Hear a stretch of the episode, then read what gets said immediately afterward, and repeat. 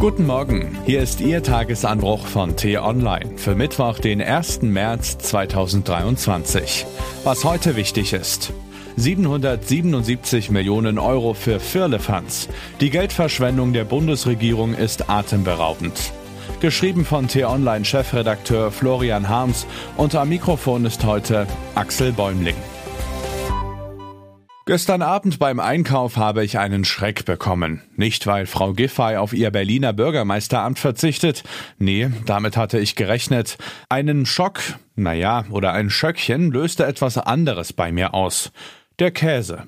Gruyère aus der Schweiz, den mag ich gern. Am Stück natürlich. Dazu einen Kanten Appenzeller, den alten, ebenfalls ein Gaumenschmaus gönnte mir auch noch ein Stückchen Santa Gür, den herrlich schimmeligen Blauschimmelkäse. Jedenfalls schlenderte ich gut gelaunt mit meiner gut gefüllten Käsetüte von der Käsetheke zur Kasse und platzierte meinen Schatz auf dem Band. Macht 28,64 Euro, nuschelte die Dame an der Kasse. Da war meine gute Laune weg. Fast 30 Euro für drei Stück Käse? Ich sah mich um, die Schlange der hinter mir wartenden Kunden entlang, blickte in müde Gesichter und auf erschöpfte Hände, die Wägelchen schoben, in denen wenig lag. Ein wenig Toast, etwas Joghurt oder Tütensuppe, keiner vollgeladen. Die kaufen alle nur das Nötigste, schoss es mir in den Sinn, und ich schämte mich für meine Käsetüte. Wollen Sie noch mal überlegen? Dann gehen Sie mal zurück, schnaubte die Dame von der Kasse nun vernehmbarer, doch weil ich es eilig hatte, zückte ich schnell mein Portemonnaie, zahlte, ächzte und ging. 28,64 Euro. Mann, oh Mann. Ich bin natürlich nicht der Einzige, der nun im Alltag solche Schreckmomente erlebt. Marktforschern zufolge sorgen die gestiegenen Preise bei mehr als der Hälfte der Bürger für Wut und Empörung. Es ist alles so teuer geworden. Das Holzbrett im Baumarkt, das Öl in der Heizung, die Tomaten im Supermarkt. Zum Glück mag ich keine Tomaten, wenigstens da bin ich fein raus. In Hamburg sorgte gestern ein Edeka-Markt für Schlagzeilen, weil er eine Salatgurke für sage und schreibe 3,29 Euro vertickte. Eine Gurke, mein lieber Herr Gesangsverein.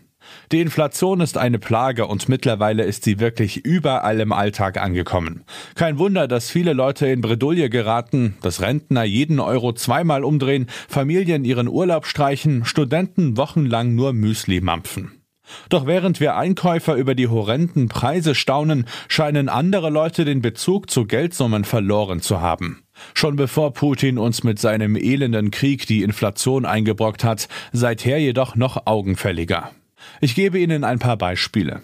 305 Verträge mit externen Beratern hat die Ampelregierung allein im ersten Halbjahr ihrer Regierungszeit abgeschlossen. Kosten 271 Millionen Euro aus Steuergeld.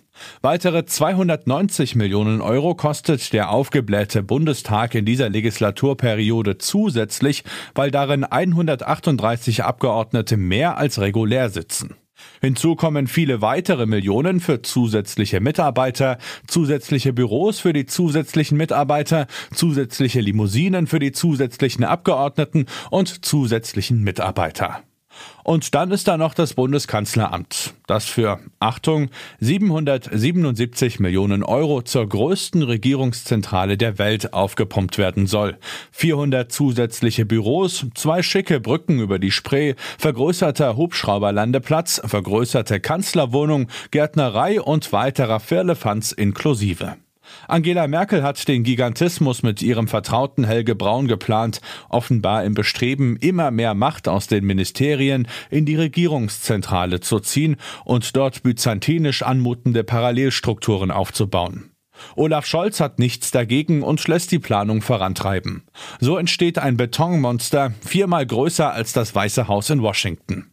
Nun könnte man denken, in harten Zeiten wie diesen, in denen wir jeden Euro für die Bundeswehr, Windräder und Witwenrenten bräuchten, sollten alle Bürger solidarisch sein und den Gürtel etwas enger schnallen. Also auch jene Bürger, die gerade auf Regierungssesseln sitzen dürfen und eine Vorbildfunktion haben, derer man sich nicht nur an der Supermarktkasse erinnert. Ja, das könnte man denken.